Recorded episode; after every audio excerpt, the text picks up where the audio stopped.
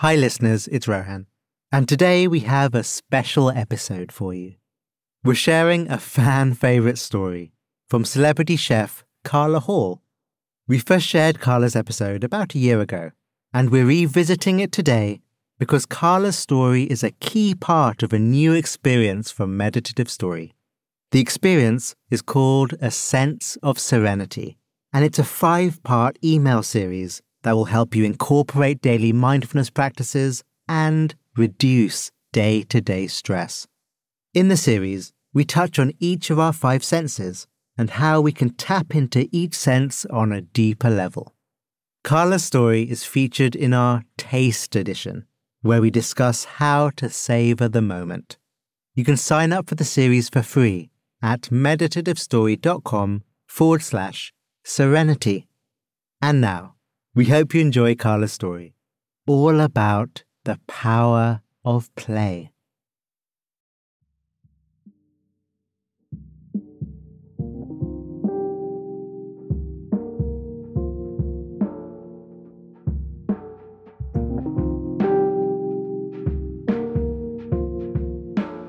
The idea of standing out, of having everyone stare at me, is terrifying. But I choose to say yes. Running across the stage in a wig, speaking in an outrageous accent, free to experiment. I discover a piece of myself I didn't know was missing.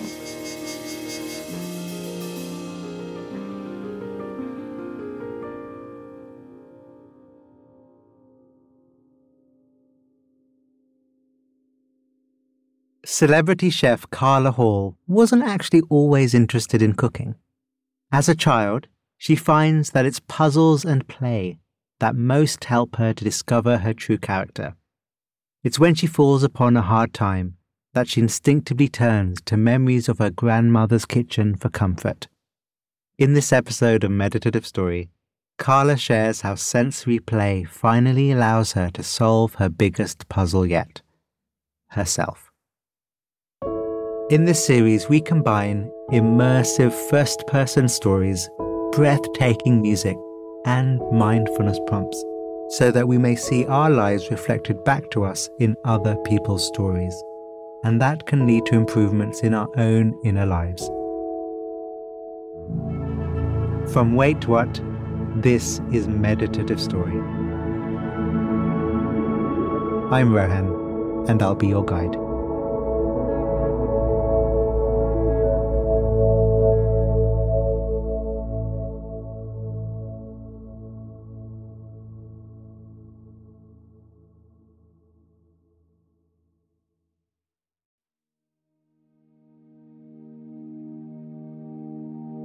The body relaxed,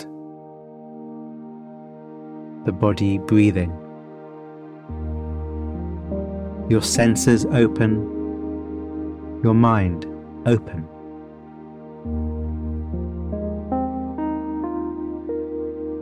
Meeting the world.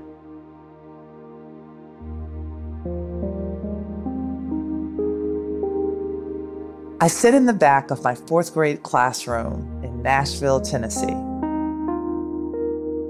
Two bulletin boards decorated with brightly colored cutouts hang on the walls. My best friend, Aurelia, and I are all smiles from behind our wooden desks.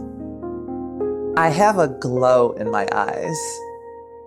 I love to make people laugh. We've been secretly learning sign language so we can talk during class without our teacher knowing. I work my fingers into fast configurations. My elbows start jumping around as I sign the letters. I'm getting good at it. It's like a puzzle. I enjoy finding the patterns and seeing how they fit together. I love games and puzzles solving mm. them helps me make order out of things. My older sister Kim and I love the routine of playing the same games over and over. It excites me to think about the clink of the marbles in Chinese checkers, the loud Pop-O-Matic spinner on the game board Trouble, or how I delicately use the tweezers in a game of Operation. Even when I'm sitting still, my mind is always going.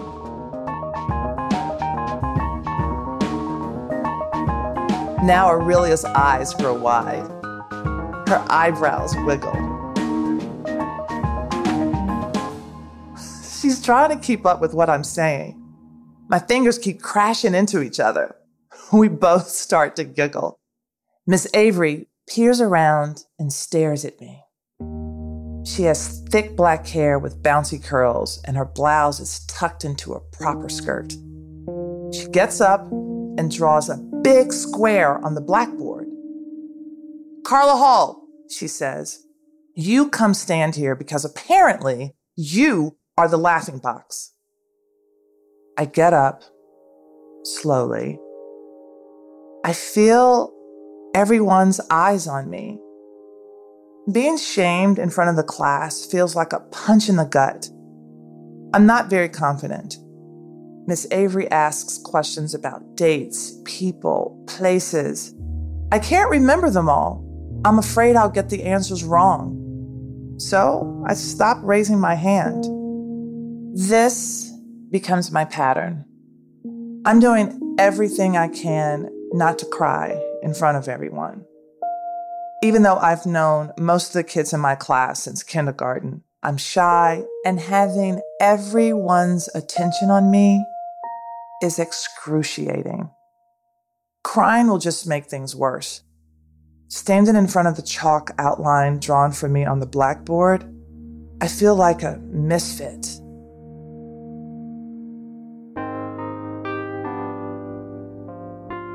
The guest room at Granny's house feels big and grand.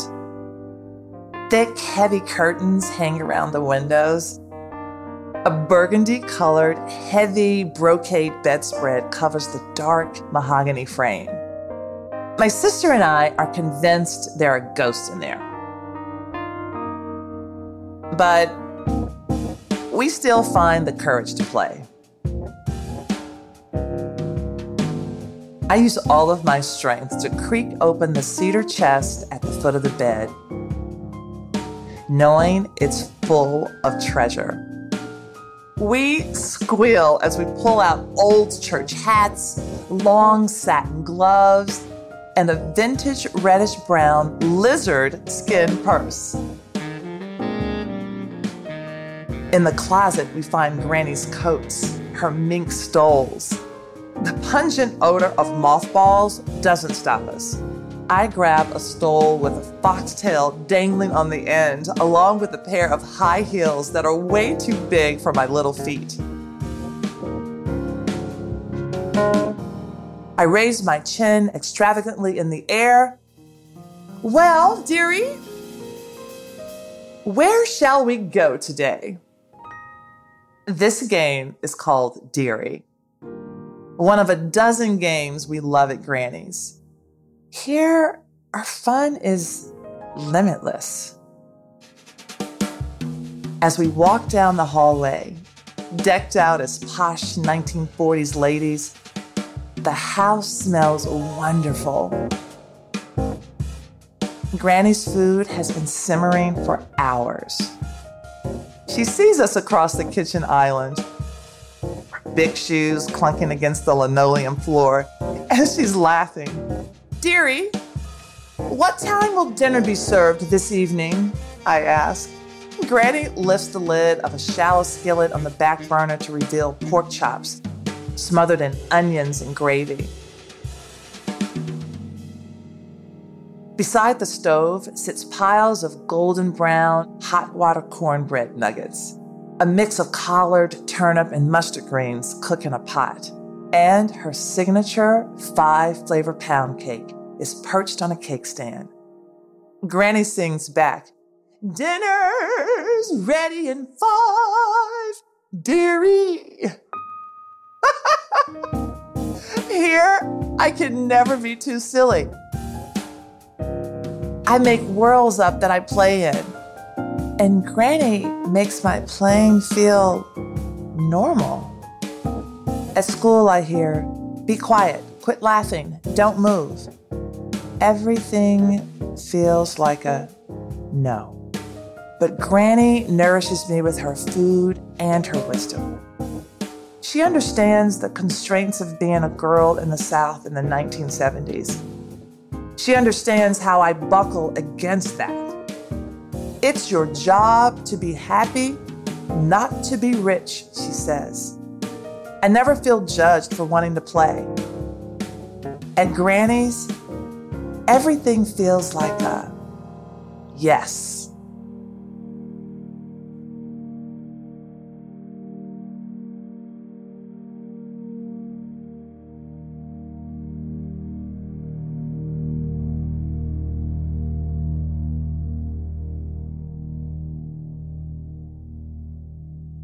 In a way, saying yes, acknowledging that something is happening and giving it attention, is the heart of mindfulness. What is happening in your experience right now that you can say yes to? And in your wider life, where could you say yes just that little bit more?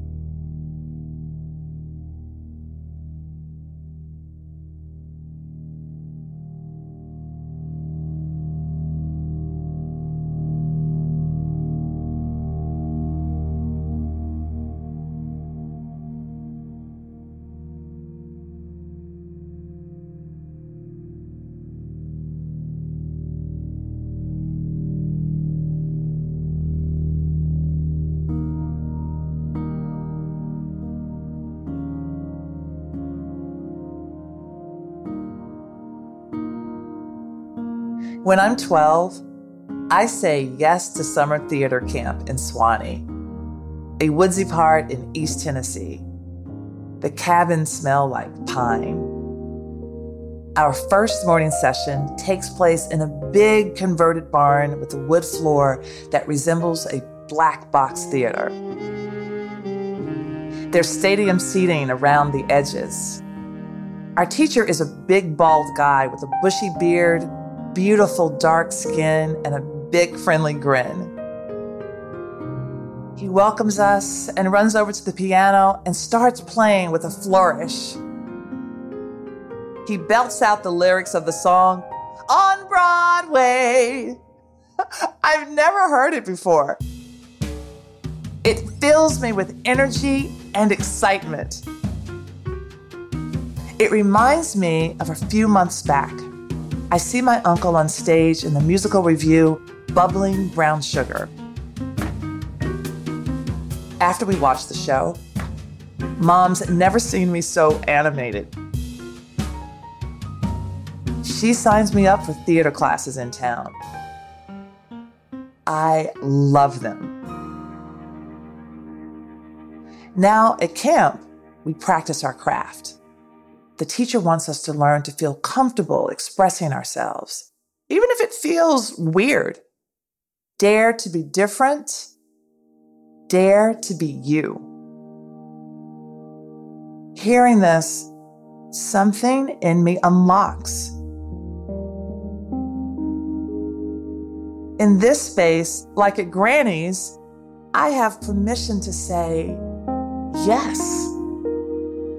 At school, the girls in my class are loud, confident, ladylike, or sporty. I'm none of these.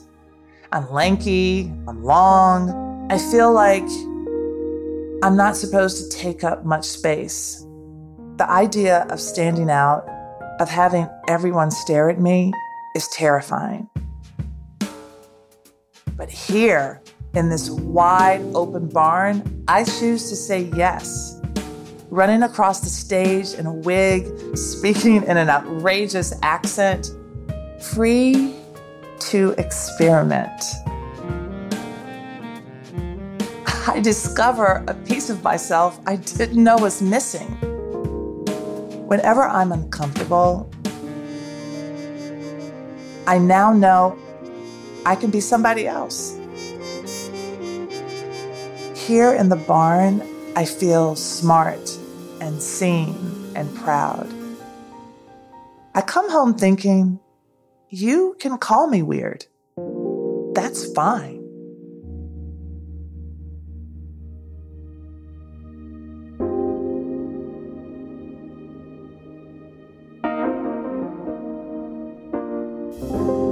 It's a chilly fall day in Washington, D.C. I'm 26. I reach for my favorite coat. Because when your life is falling apart, sometimes you just need to wear something you love. This particular coat is long and dramatic. It's khaki green with a high mandarin black collar. I sit in the back seat of my boyfriend's car.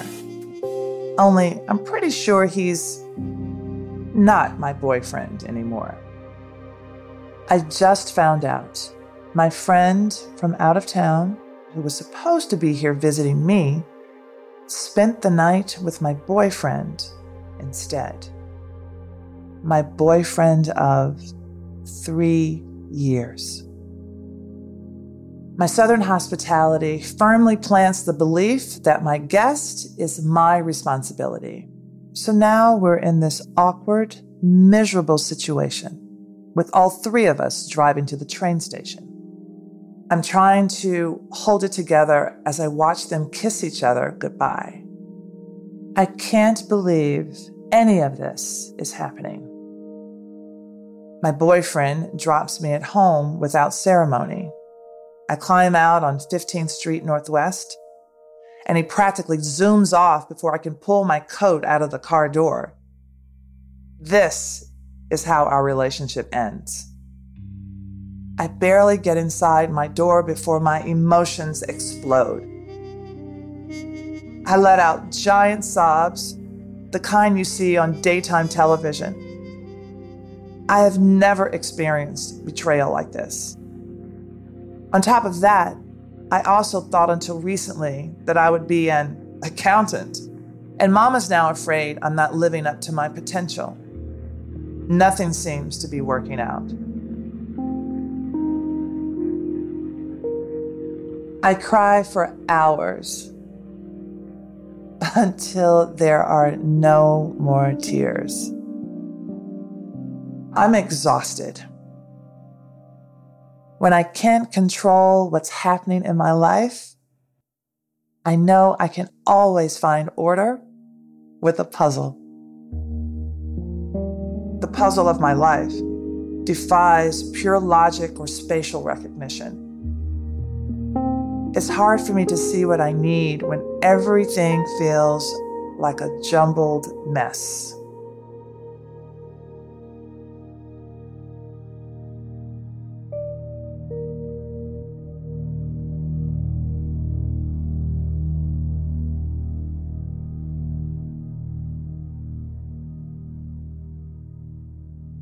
Sometimes life is jumbled and messy, with few, if any, clean edges.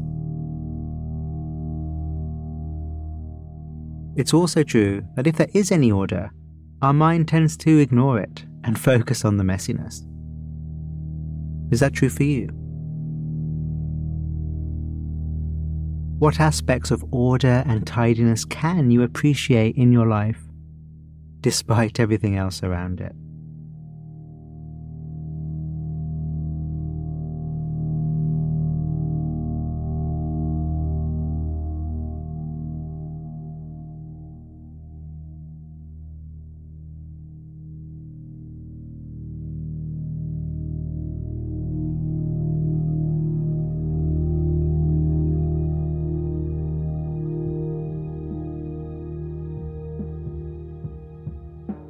I decide to give myself a year.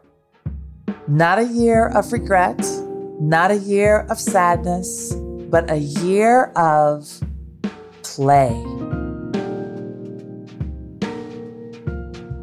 I decide to say yes, just like I did when I started theater, just like I did playing at Granny's. I realize how much I enjoy creating with my hands. I knit, I craft paper mache and origami, I make friendship bracelets, I draw. But what I most long to create is food, comfort food, Southern food. I think about Granny and the warmth and love she cultivated in the kitchen. I don't know much about how to cook, but I know how to read cookbooks. And really, recipes are just like puzzles. Turning ingredients into a finished dish is the ultimate brain teaser. So, for the first time in my life, I say yes to cooking. Real cooking. Not just survival cooking. I experiment making fruit salads with golden sweet pineapple and chunks of watermelon, calzones with fresh vegetables, savory ricotta with parmesan cheese and nutmeg, and spaghetti with a chunky tomato sauce the way mama made it. I cook out of gratitude to my friends. I cook to pass the time. I cook to figure out the puzzle.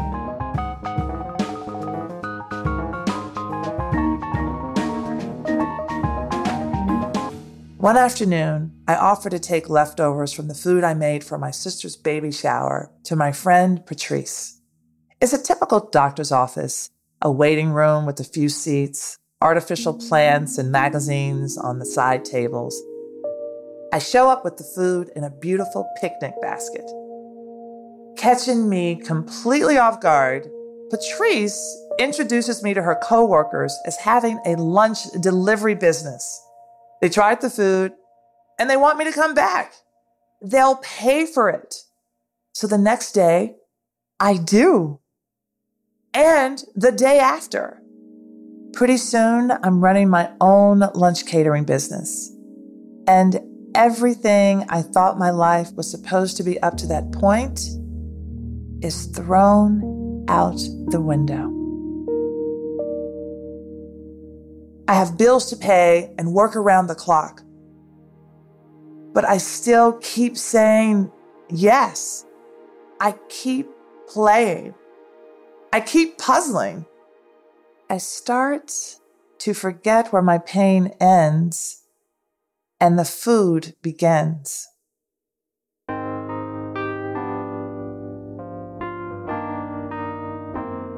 The kitchen in my fourth floor walk up on 15th Street smells like chicken. I cook two huge birds. When they cool, I take off the skin. I pick the meat and I take all the little grisly things out. It's physical work. As the morning light slants in through the small window, I make curry mayonnaise. I fold in red grapes, raisins, and crisp Granny Smith apples. Never peeled. The colors blend together to create a bright mosaic. My curry chicken salad has become one of my most popular dishes. I'm drawn to recipes I know from Tennessee, like Granny's signature five flavor pound cake. So I begin to play with loaves of pound cake. And then other quick breads banana bread, lemon blueberry bread, pumpkin pecan bread, apple spice bread. I'm drawn to recreating my fondest memories of being around my friends and family through food. When the life we thought we want collapses, it's natural to turn back to childhood as we try to remember who we really are. Food takes me straight there. Back to Granny's table. Each recipe presents a new clue, a new memory I'm trying to piece together from back home. What did it taste like? What did it look like? How did people respond to it? What made it feel magical?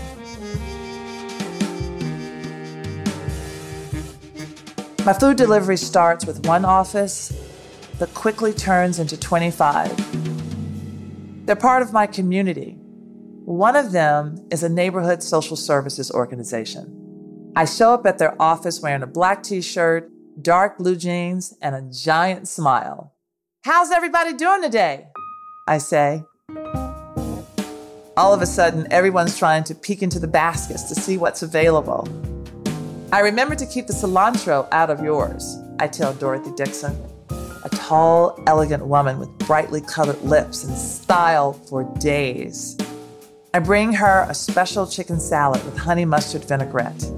She looks like I've made her day. So many of my customers do. It feels very personal. I still love to make people laugh, to bring them joy. And now, food is the language I use to make this happen, to connect with other people, to make them feel seen and accepted but this is fun for me too. I'm getting to play every day with new recipes, new techniques. I'm remembering how good it feels to experiment with who I really am and what I love. When I see people, they appear like a puzzle to me. I always see their unsolved potential in providing them exactly what they need at this moment, I'm helping them fit in that missing piece they didn't even know they needed. But I'm also filling in a missing piece of myself. My jumbled mess starts to look like a complete picture again. My year of play sets me on a path that I will follow for the rest of my life. Over the next 30 years, I'll return to play again and again. Anytime my heart gets broken, a dream falls apart, or I feel lost and unsure of what I need at that moment, I remember the lessons that began at Granny's house. I pushed myself to say yes, to embrace my freedom, my instincts, and my spontaneity because I know that through play, I'll eventually find the missing pieces of myself. Back in my friend's office, I placed the heavy bassinet on the front desk.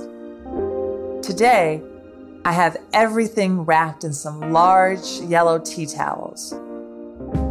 With everyone watching, I grin. I slowly unveil the layered towels. It's a big reveal. Everyone's excited. We laugh. It feels like a game.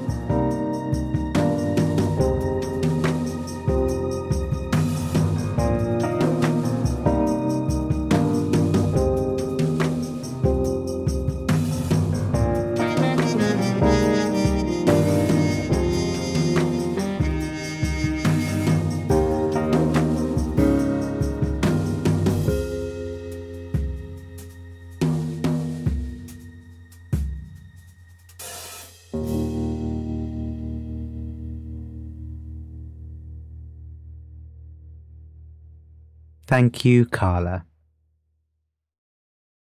Saying yes more is something I very much recognize from my own life, and something I've had to work on a fair bit. As a relative introvert, my instinct when faced with an opportunity is often to say, nah, it's okay. I'll just hang out here. But I recognize that doing that closed off opportunities to grow and fill in the missing pieces in the puzzle of my life. So while my introverted no thanks response is still there, I've learnt, largely thanks to the wise coaching of my wife Lucy, to ride it out and say yes anyway. I also loved what Carla has to say about saying yes, about playfulness, and her connection with food. So, how about we do a meditation inspired by those themes? And we'll start with yes. There are a few different ways to do a yes meditation, but this is a favorite of mine. Let the body be soft and open.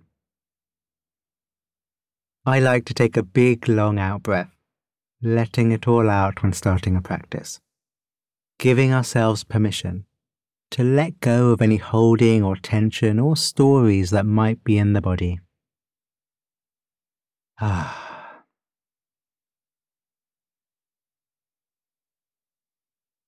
And whatever position, whatever posture your body is in, it's okay.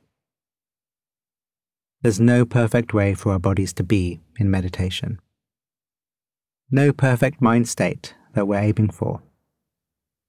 Instead, we train our attention, our awareness, to be more yes. Training the mind to know what is arising within it. Yes. Not pushing it away. Yes. Not holding on to it for fear of it going away. Yes. But knowing what is happening and saying yes. Thoughts, physical sensations, sounds, feelings, commentary, judgments. Yes.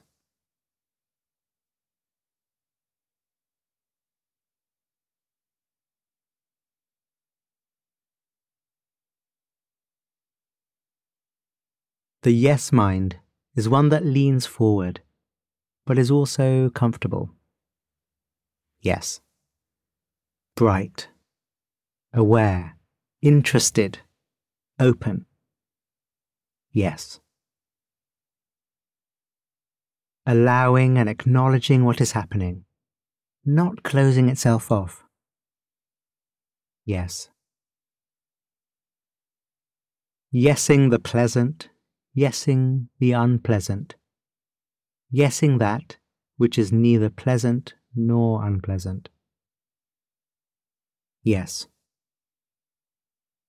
Saying yes to everything in the same way. Yes. Yes. Yes.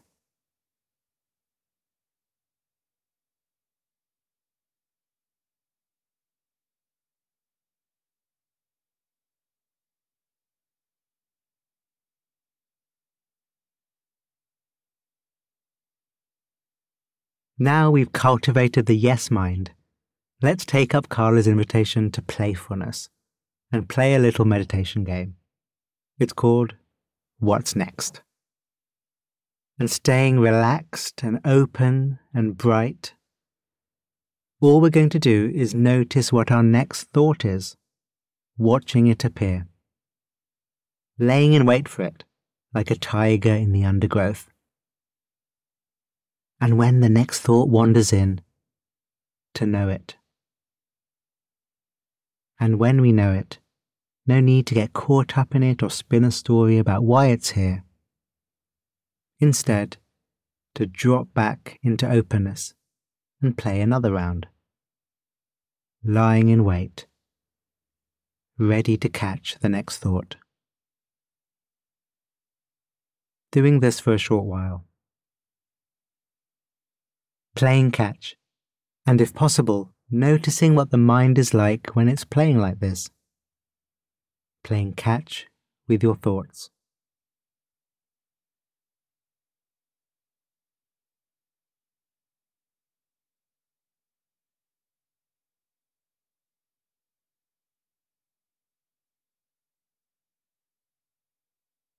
To close, let's think about food.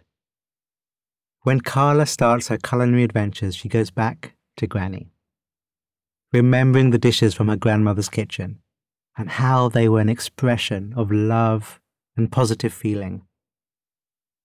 So, is there a dish, a food, a meal that has a charge like that for you from your childhood? Food wrapped up in meaning and stories a dish or memory of cooking that has a special place in your heart. For me, it's string hoppers and fish simmered in coconut milk. What is it for you? Bring it to mind. Taste it in your memory, with your memory.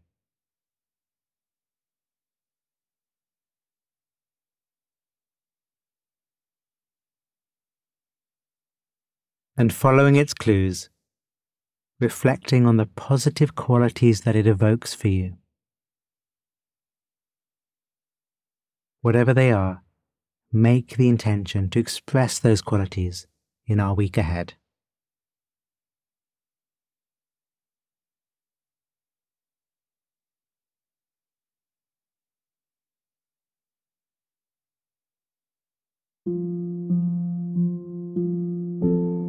Thank you, Carla. And as ever, thank you. Eat well. We'd love to hear your personal reflections from Carla's episode.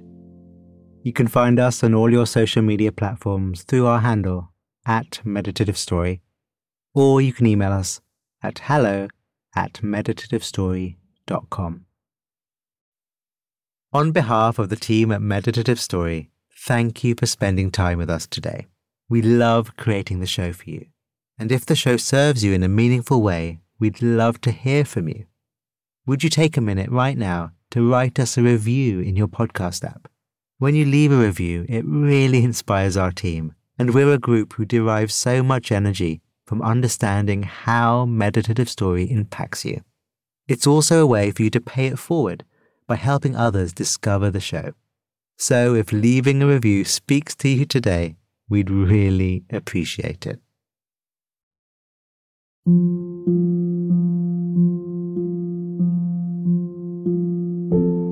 Meditative Story is a WaitWhat original.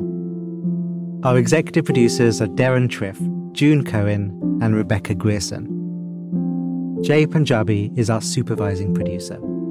The series is produced by Dorothy Abrams. Original music and sound design by Ryan Holladay. Our script writers are Hannah Brencher, Peter Keckley, Marie McCoy Thompson, and Florence Williams. Mixing and mastering by Brian Pugh. Special thanks to Emily McManus, Anna Pizzino, Sarah Tartar, Kelsey Capitano, Tim Cronin, Sami Oputa, Leah Sarametis, Colin Howarth, Chineme Ezequena, Charlie Menezes, and Adam Heiner. And I'm Rohan Gunatillake, creator of the Buddhify Meditation app and your host. Visit meditativestory.com to find the transcript for this episode.